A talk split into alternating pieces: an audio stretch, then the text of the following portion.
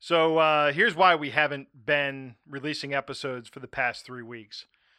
On Sunday night, September 8th, I should say before we get going, this is not going to be a funny episode at all. It's going to be a very serious episode. We may make a couple jokes, but this is all 100% true. We're not making a joke here. This is actually what happened. On Sunday night, September 8th, I was driving home, and I received a call from Lisa, my wife, and she was telling me that she had chest pains and pain in her elbow, and that she had some pain radiating up into her jaw. Mm-hmm. And I said, you need to call 911 and have the ambulance come and take you to the hospital. And if you're not at home when I get there, I'll come over to the hospital and find you. And I got home, and the EMTs were in front of my house. The ambulance was in front of my house, and I went in, and the EMTs were in the house with my wife, with Lisa. And they had already hooked her up to an EEG or an EKG.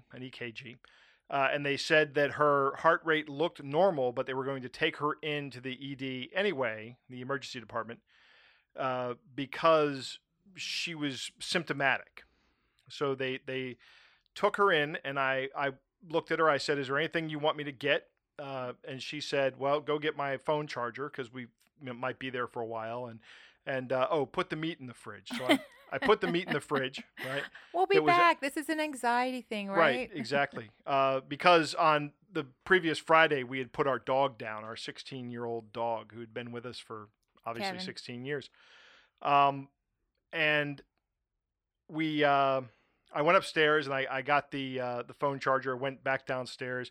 And by the time I got back downstairs, the EMTs or paramedics had already taken her out to the ambulance, and she was in the back of the ambulance. So I got in my car and sat behind the ambulance until they pulled out of the neighborhood, and I followed them over to the emergency room.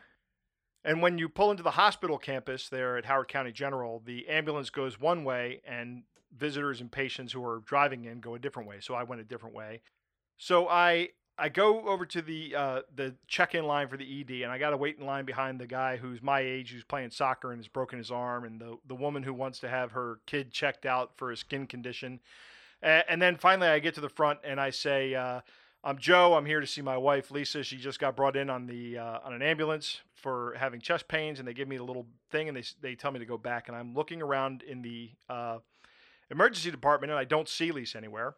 And some woman says, who are you? I say, I'm Joe. I'm here looking for Lisa. And she goes, I thought you might be here. Just stand over there for a second. I'm like, okay. So I go stand over there, and this nurse comes up and introduces herself to me. She says, why don't you sit down? And I said, why? What's going on? And then the next question she asked me is, do you guys have a religious preference? Oh, God. And I say, what's going on? And she says, your wife had a seizure and then went into cardiac arrest. So I sit down in the chair, and I say, yes, we're Catholic. And she goes, would you like me to call a priest? And I said, do you think that's necessary? And she kind of nods, and I go, okay, yeah, go ahead and call a priest. She says she went into cardiac arrest about 5 minutes ago, and they're back there performing CPR on her right now. So she leaves, presumably to call a priest. I call the kids and Jake, and I tell them, it's time to get over here. And actually, I called Jake, and I said, Jake, hand the phone to Kayla.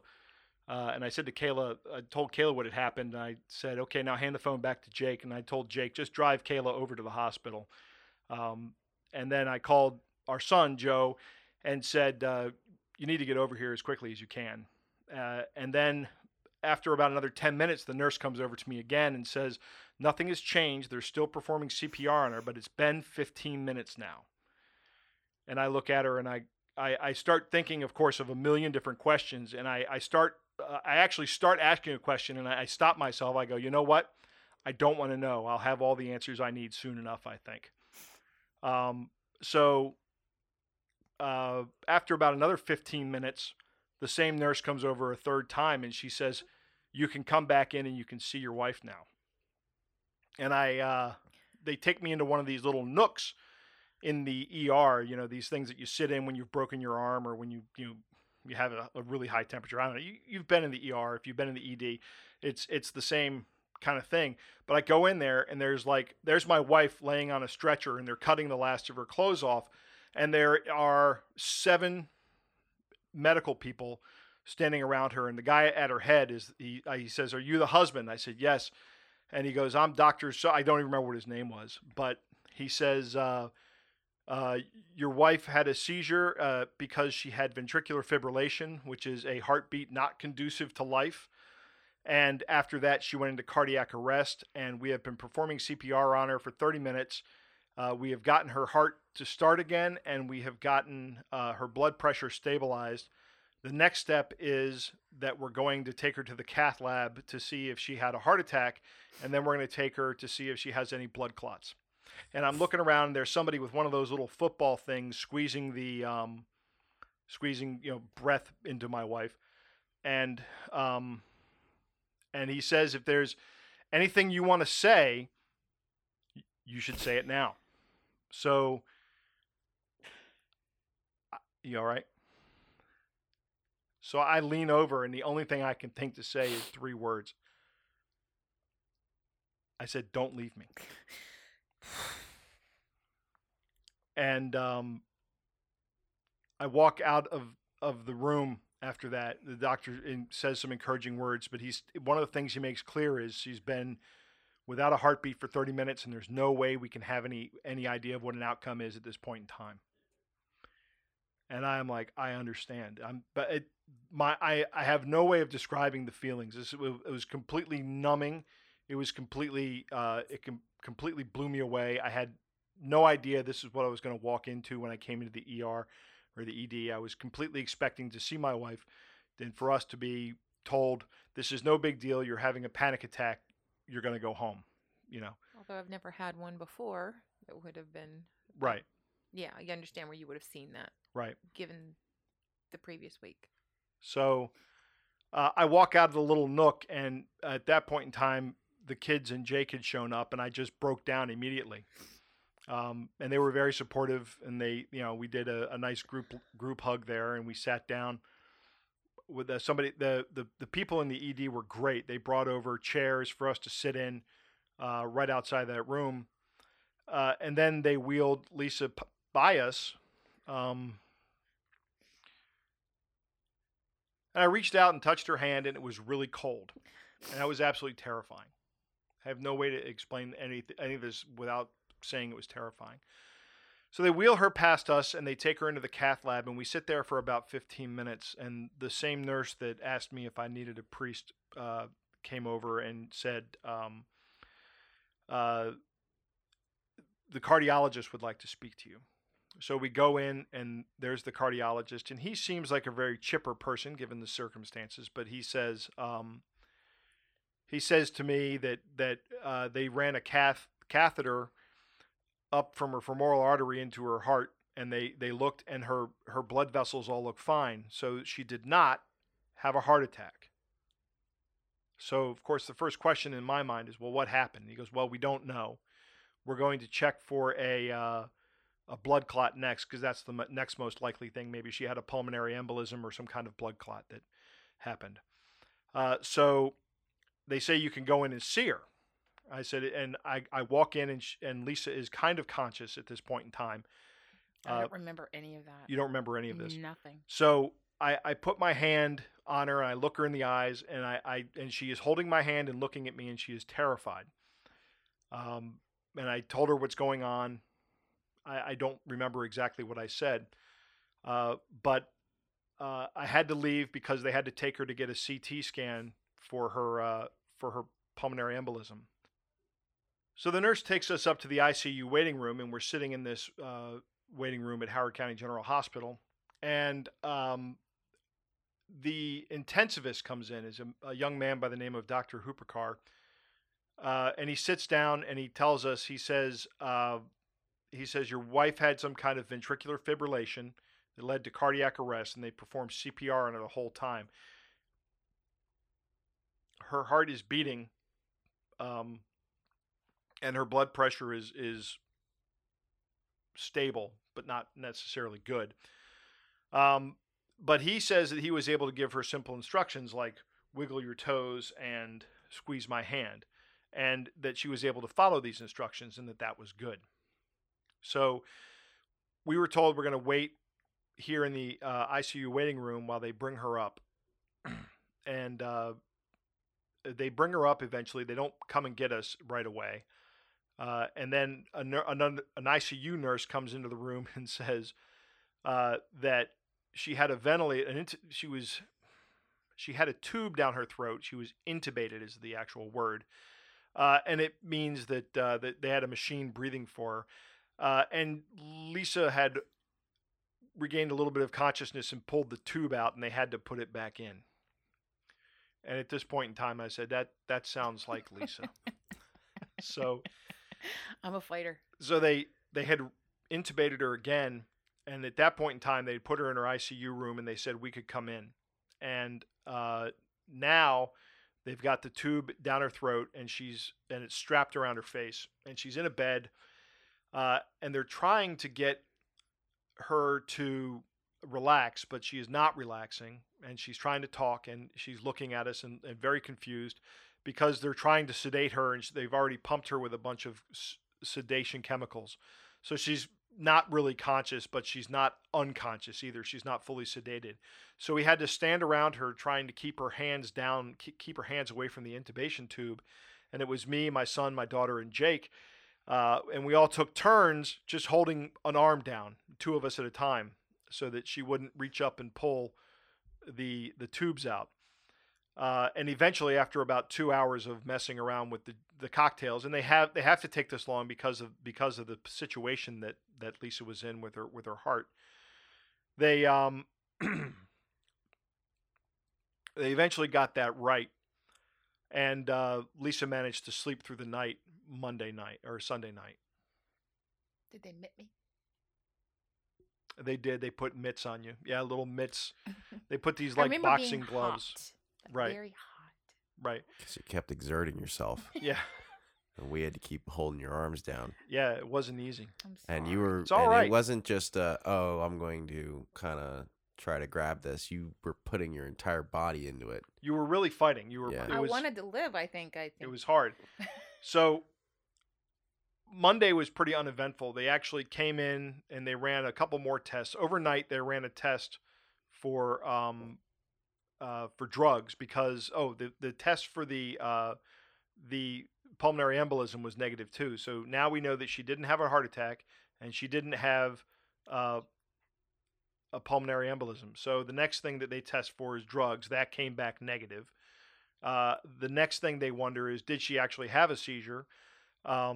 And Dr. Hoopercarr was saying he didn't think she had a seizure, that they just saw her flopping around and going into cardiac arrest, and that was what they described as a seizure. So she actually had an EEG, and that was where they came in, they put this helmet on her, filled the helmet full of all kinds of conductive gel, and then connected all the leads from the helmet up to the EEG machine, and then shine a bright light in her eyes and try to induce a seizure, and they couldn't induce a seizure. And her EEG was normal. So she didn't have a seizure, but they did an echocardiogram, which is like a sonogram of the heart.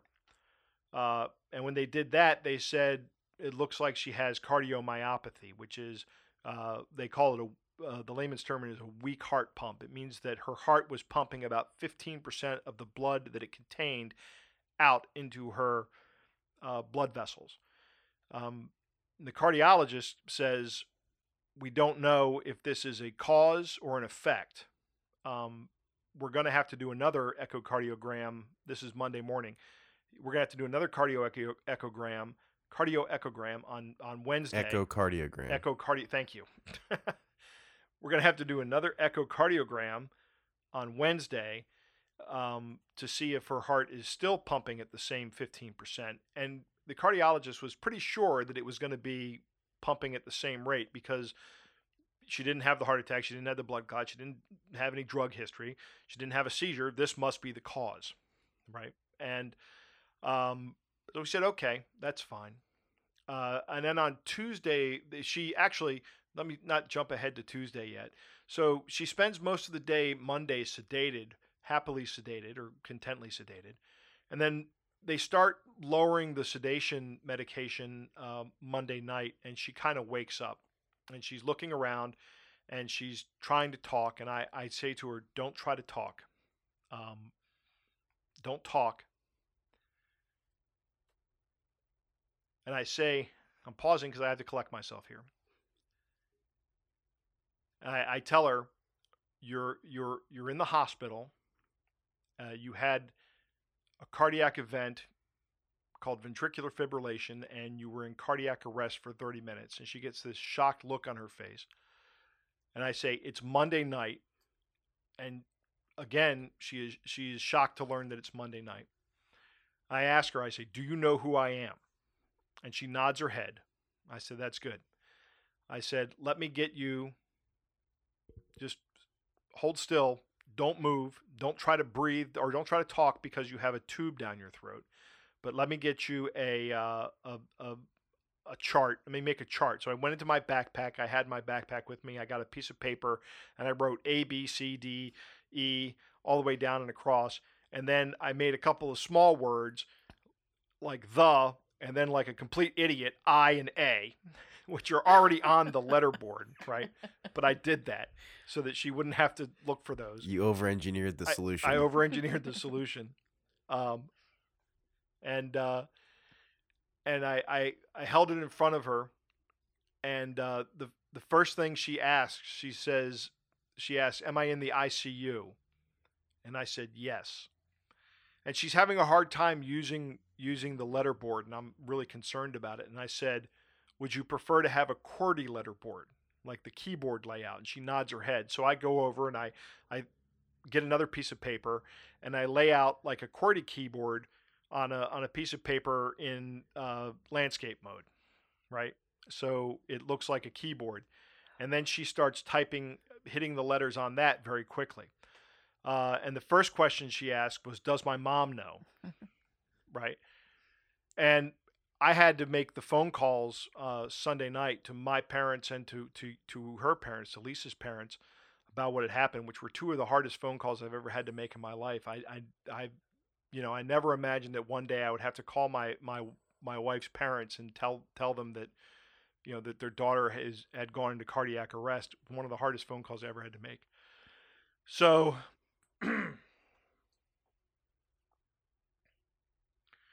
so the next question she asks is, did my mom freak out when you told her? And I said, surprisingly, no, your mom actually held it together pretty well. But they're going to try to take the tube out of you the next morning. So it's time to try to get some sleep. But she was conversant. She was using the keyboard very well. We actually had some visitors Monday night that came into the ICU waiting room and saw us. It was Bonnie and Jimmy, who are Lisa's boss, and Maria and Eric came in with Allison and Elizabeth and Brian, and Sierra came by. Joey's girlfriend came by at some point in time. I can't remember if she came by Sunday night. I think she came by Sunday night, didn't she? Yeah, I think so. And she's a nursing student, so she knows how to get into these places. So, she came in and shocked as well. But I told Lisa that Maria was out there, and Lisa indicated that she wanted to see Maria. So I had Kayla run down and get Maria. Maria came back up and came into the ER, or into the ICU rather, not the ER, but the ICU, and actually saw Lisa. And Lisa doesn't remember much of that. She remembers Maria kissing her forehead. Yep, that's it. But that's all. So then they upped the sedation again. And they put her under for the night. And the Tuesday morning, she's typing again on the board because she wakes up around 6 o'clock. They start lowering the sedation around 6 o'clock. And they she's conversant. And around 8 o'clock, they come in and they say the nurse Lita, who was Lita, right? I really don't know. You remember Lita? I don't remember that name at all. I remember asking for Kayla at points.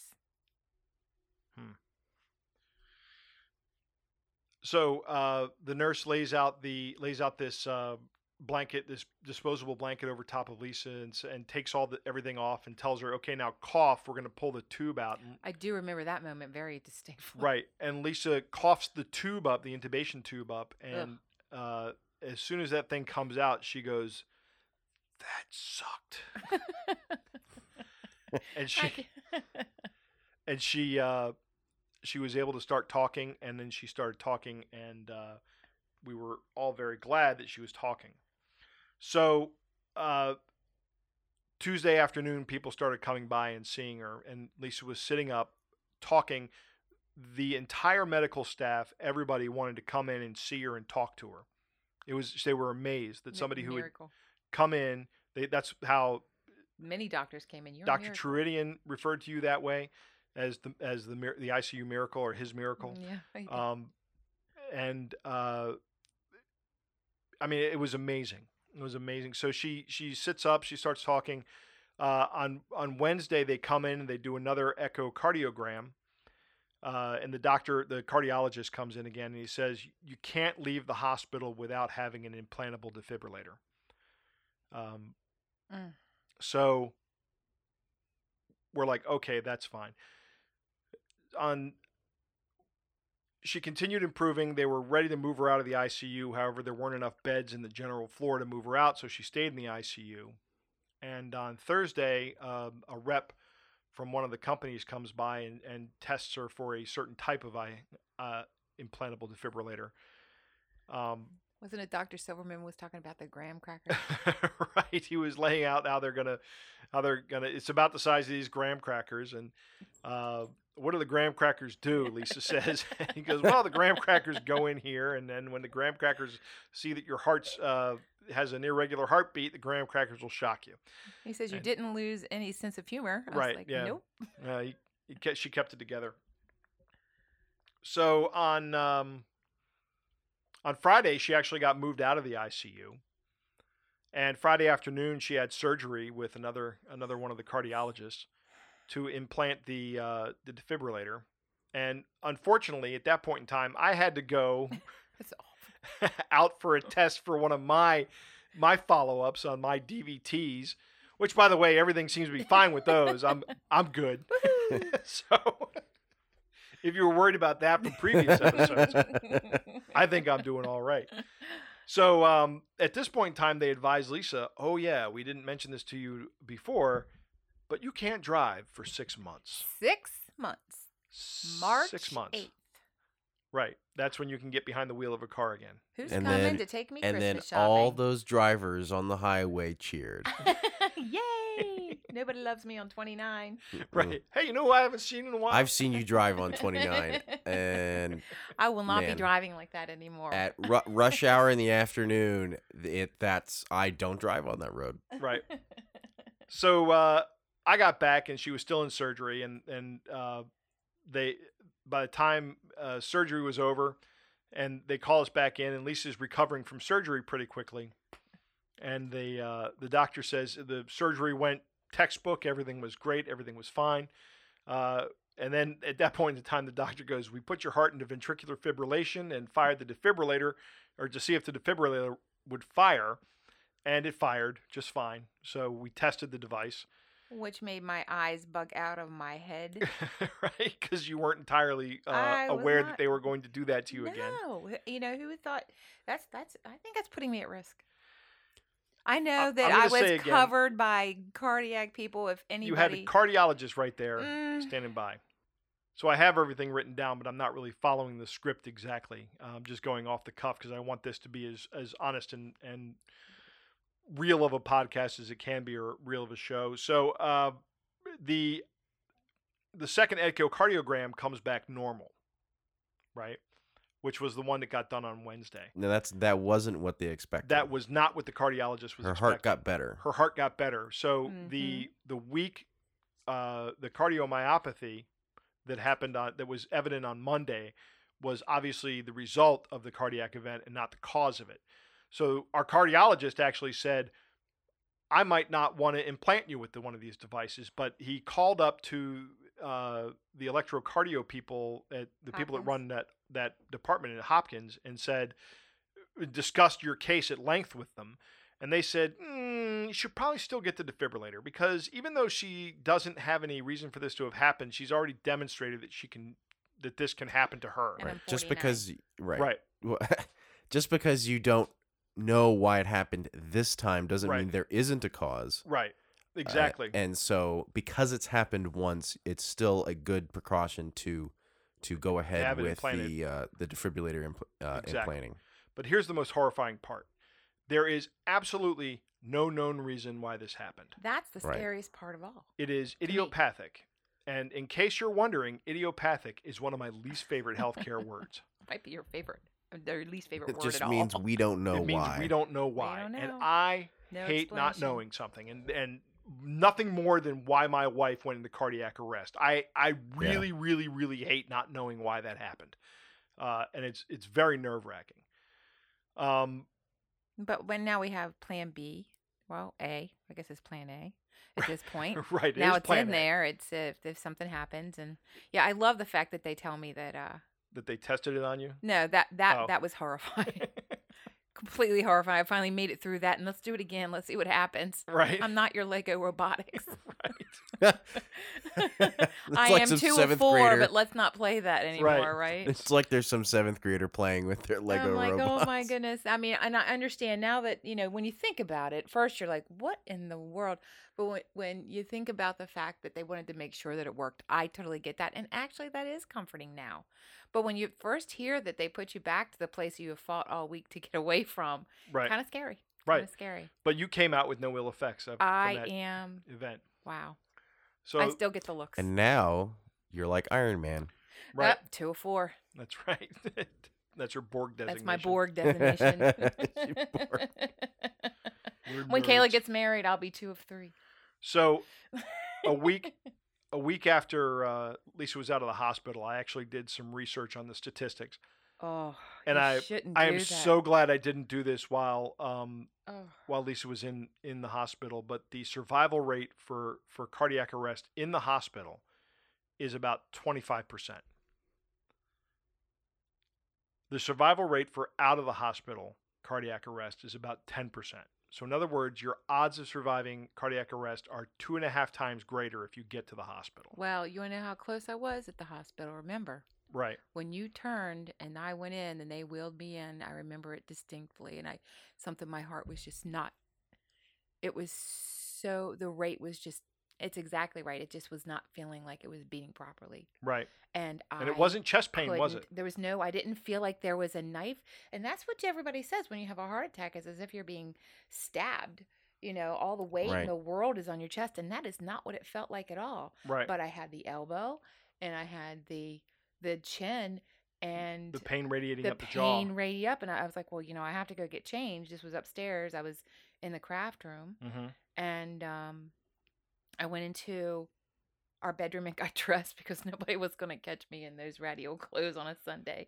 Yeah, I know. It sounds terrible now.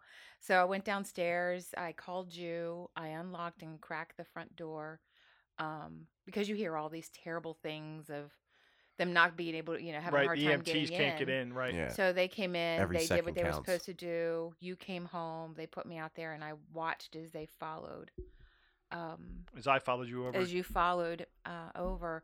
And then I was so afraid the last time I saw you was when you kept going straight and I turned off. Mm-hmm. They got me into the ED and pushed me up against the nurse. And I just remember staring at the door waiting for you to come. Mm-hmm. And the EMT kept coming over. How you doing? How you doing? I said, I'm not good. It's not good. It's not good. My husband's not here. Where is he? It's not good. And he says, honey, we're going to take good care of you. And he went around to the nurse's station. And then I remember turning my head and looking over towards where he walked. I don't remember seeing the nurse saying, something's really wrong. And that's it. That's all I remember. Until Tuesday morning. Until little bits and pieces of the Tuesday morning. I do remember hitting the QWERTY board. And communicating that way and wanting to know if my mom knew. I remember wanting to know where Kayla was. Mm-hmm. I remember being really hot, and I remember trying to say, to tell somebody I was hot. But when you have that tube in your throat, and I talked like I expected, like I'm talking now, all I got was air. And that was terrifying. Right. And me telling you not to talk. That was so terrifying. And that's all. I just remember that's, and then, you know, I feel very blessed and scared to not know why it happened. It's, you know, you live through it over and over again. I was afraid to go to sleep. I was really afraid to go into the second surgery, to the surgery. Mm-hmm. That was very scary. Yeah. Please just put me out. You get to the point where you're waiting. You had to leave, and I totally understand that. But, Kayla and Joey were there, and my parents were there at that point, too. Right. Your parents came down for that. There was like 6 people. My mom was there. Angela and Garth were there. Yeah, Angela and Garth. I was just amazed by all that came. But the anesthesiologist, I looked at her. I said, I'm really scared. I'm scared to go under. I'm afraid. Mm-hmm. And she says, honey, I'm going to take good care of you. And so they wheeled me back, and I just remember, just go ahead and put me out. Just please, just put me out. Get it over with. Just, I want to wake up and be over with this. So she says, I'm going to start, and that's all I remember. I'm going to start, and I don't even think she got the whole start out right when I was gone, and right. I could not have been happier. And then all I remember is I don't even remember waking up. I don't remember the point at which I started to communicate after the surgery. Mm. I don't. But I'm happy that that's over. And right. And you did manage to go home the next day. Isn't that interesting? Yeah. Was Friday. On Saturday, and we came 14th. Home. Yeah. You had your surgery done on Friday the 13th. Yeah, I did. Oh, my gosh. You know, and I didn't know that. Yeah. Bonnie spent the night on Friday night. Because you had your test and you had to be rested for that particular test. Thursday night. Thursday night, because you spent Friday night. I spent Friday night. That's right. It was Thursday night. Right. That was the night they moved me out of ICU. Because she came prepared to stay at the ICU. And then about 11:30, they moved us to our room. That's right. I said they moved you out on Friday morning, but they didn't. They moved you out Thursday night. Thursday night around midnight, because she slept on that couch. That's 100% correct. That was a really good night's sleep for me. I remember because they didn't have a light on. Uh-huh. It wasn't the constant, you hear code blue a lot in the ICU. Yeah.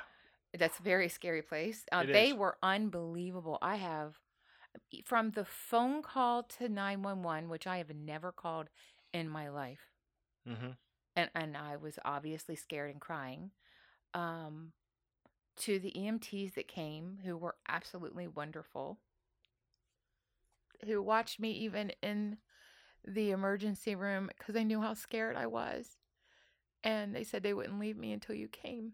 I cannot imagine what you went through that day, the whole family went through, and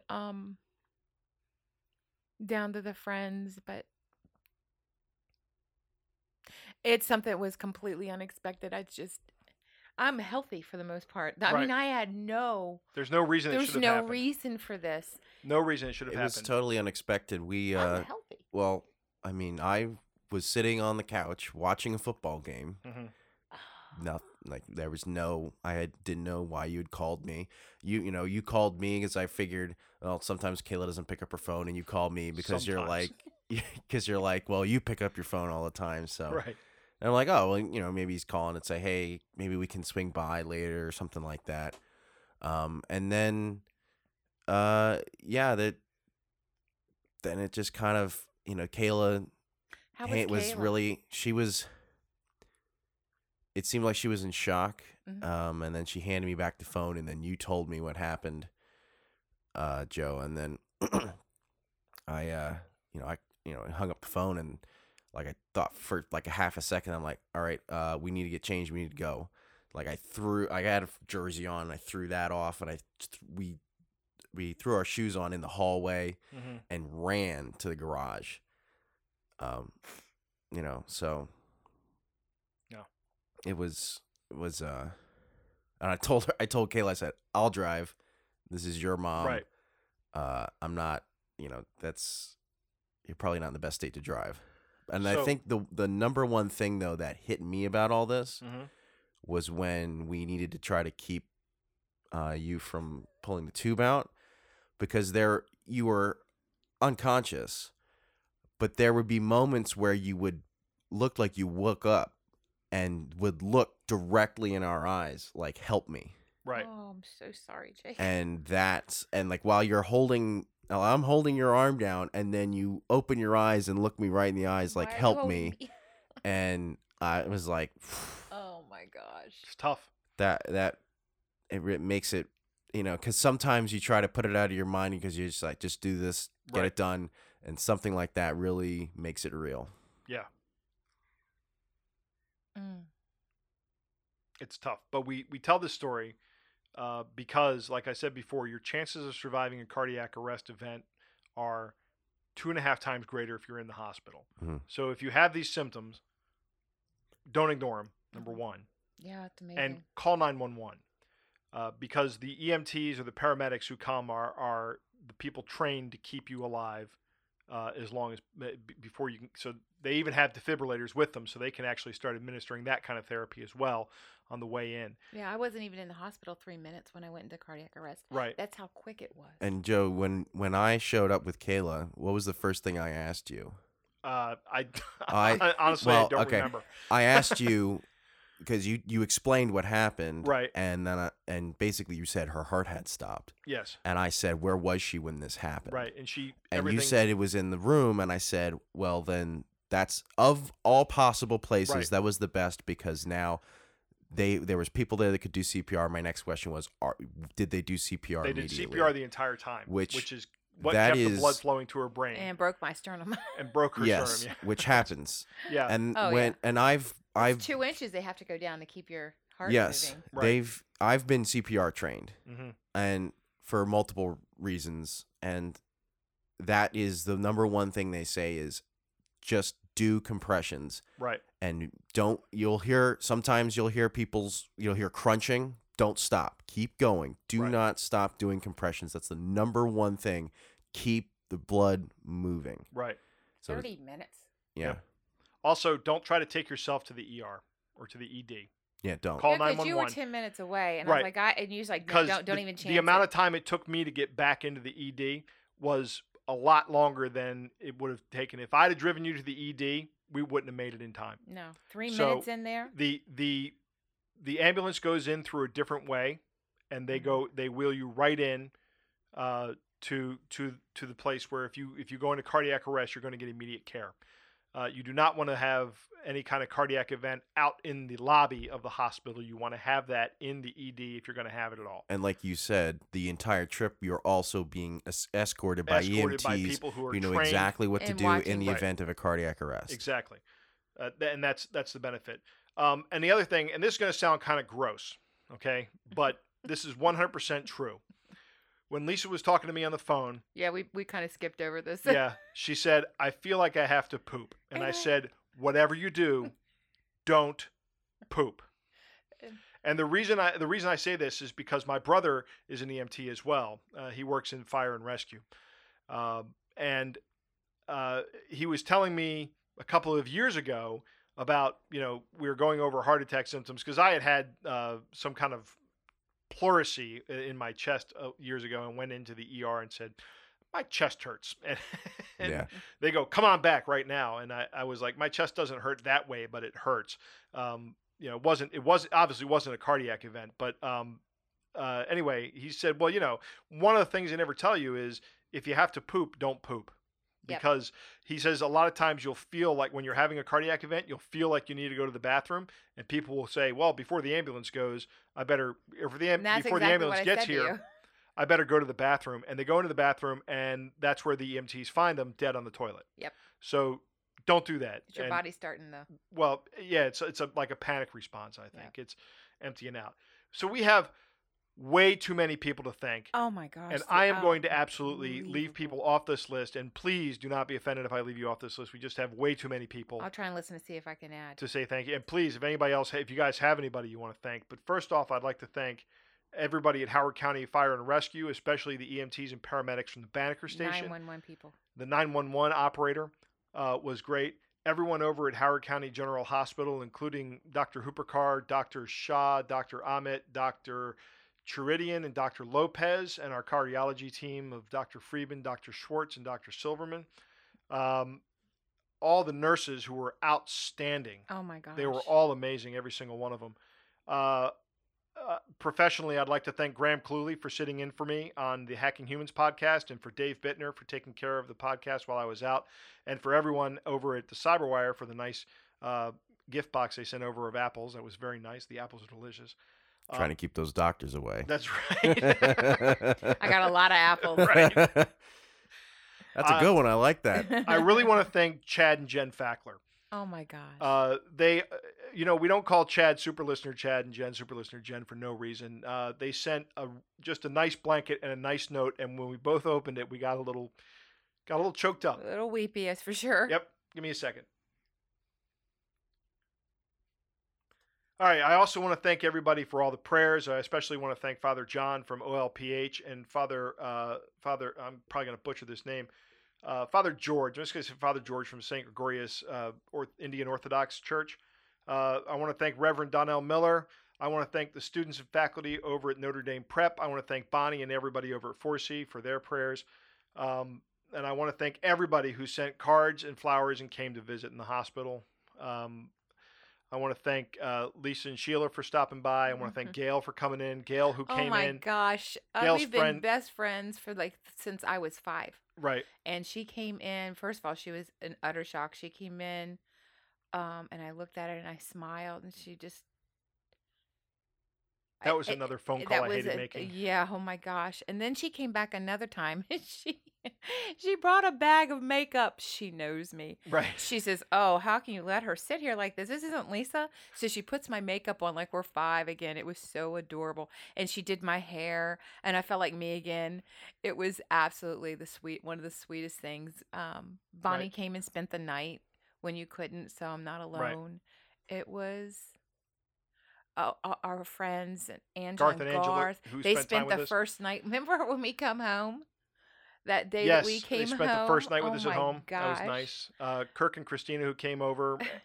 Maria. Eric and Maria and Allison and Elizabeth. The names go on and on. It was just... And Brian. They got to the point where they just said, oh, you're here to see Lisa. And they just didn't even have to look up our room number. When we went to your room after you had your surgery... we went to the desk and we said, hey, we're here to see Lisa. And they're like, oh, wow, she's really popular. It's getting really crowded up there. It is. My brother was in town with Billy and Christina. Thank you. That's right. Christine. Thank you for coming by. Christine. I know. My sister's name's Christina, and my brother marries a woman named Christine. It's kind of difficult times. How could you do that? How could you do that? My cousin Sarah and her fiance John, thank you for stopping by. Oh, my gosh. I'm sure I'm leaving people out. Mary. Yep. Just so many people. I just can't even. I've never felt so loved. Your mother never left. My parents came. Yep. Your parents came. Your mom and dad. Too many people to thank. And we want to thank you all. So that's why we haven't had a podcast out for about 3 weeks. But we're going to, unfortunately, we're not going to have a podcast out again next week. Due to some travel problems, I have to go out of town this coming week, and immediately after that, Jake has to go out of town. Both of these are business trips. But don't worry, Lisa has people spending the night with her. Yeah, pray. I'll take all your prayers. Right, all your prayers. Because I'm still healing. Right. So I want to thank all of our listeners for sticking around, and I want to thank everybody for bearing with us through this. And I promise after Jake gets back from his trip, we're going to go to Aldi and we're going to go to I'm bringing a bag of quarters. That I'm just damn 100th episode. Right. We're going to try to get that 100th episode done. I'm not eating at that place though. Oh, at Boston Chicken or Boston Market? No, me neither. Oh no. I think we should do Boston Market another time. We'll just focus on Aldi. We'll just do Aldi? Yeah. Okay. Ooh, another road trip. Well, I can't drive, so we can't do a driving with Lisa down 29. You know what? You're right. And maybe I'll have to do be the other guinea pig.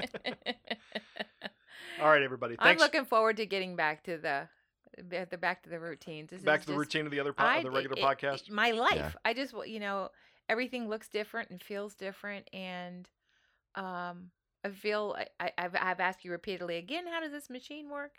I'm nervous about it.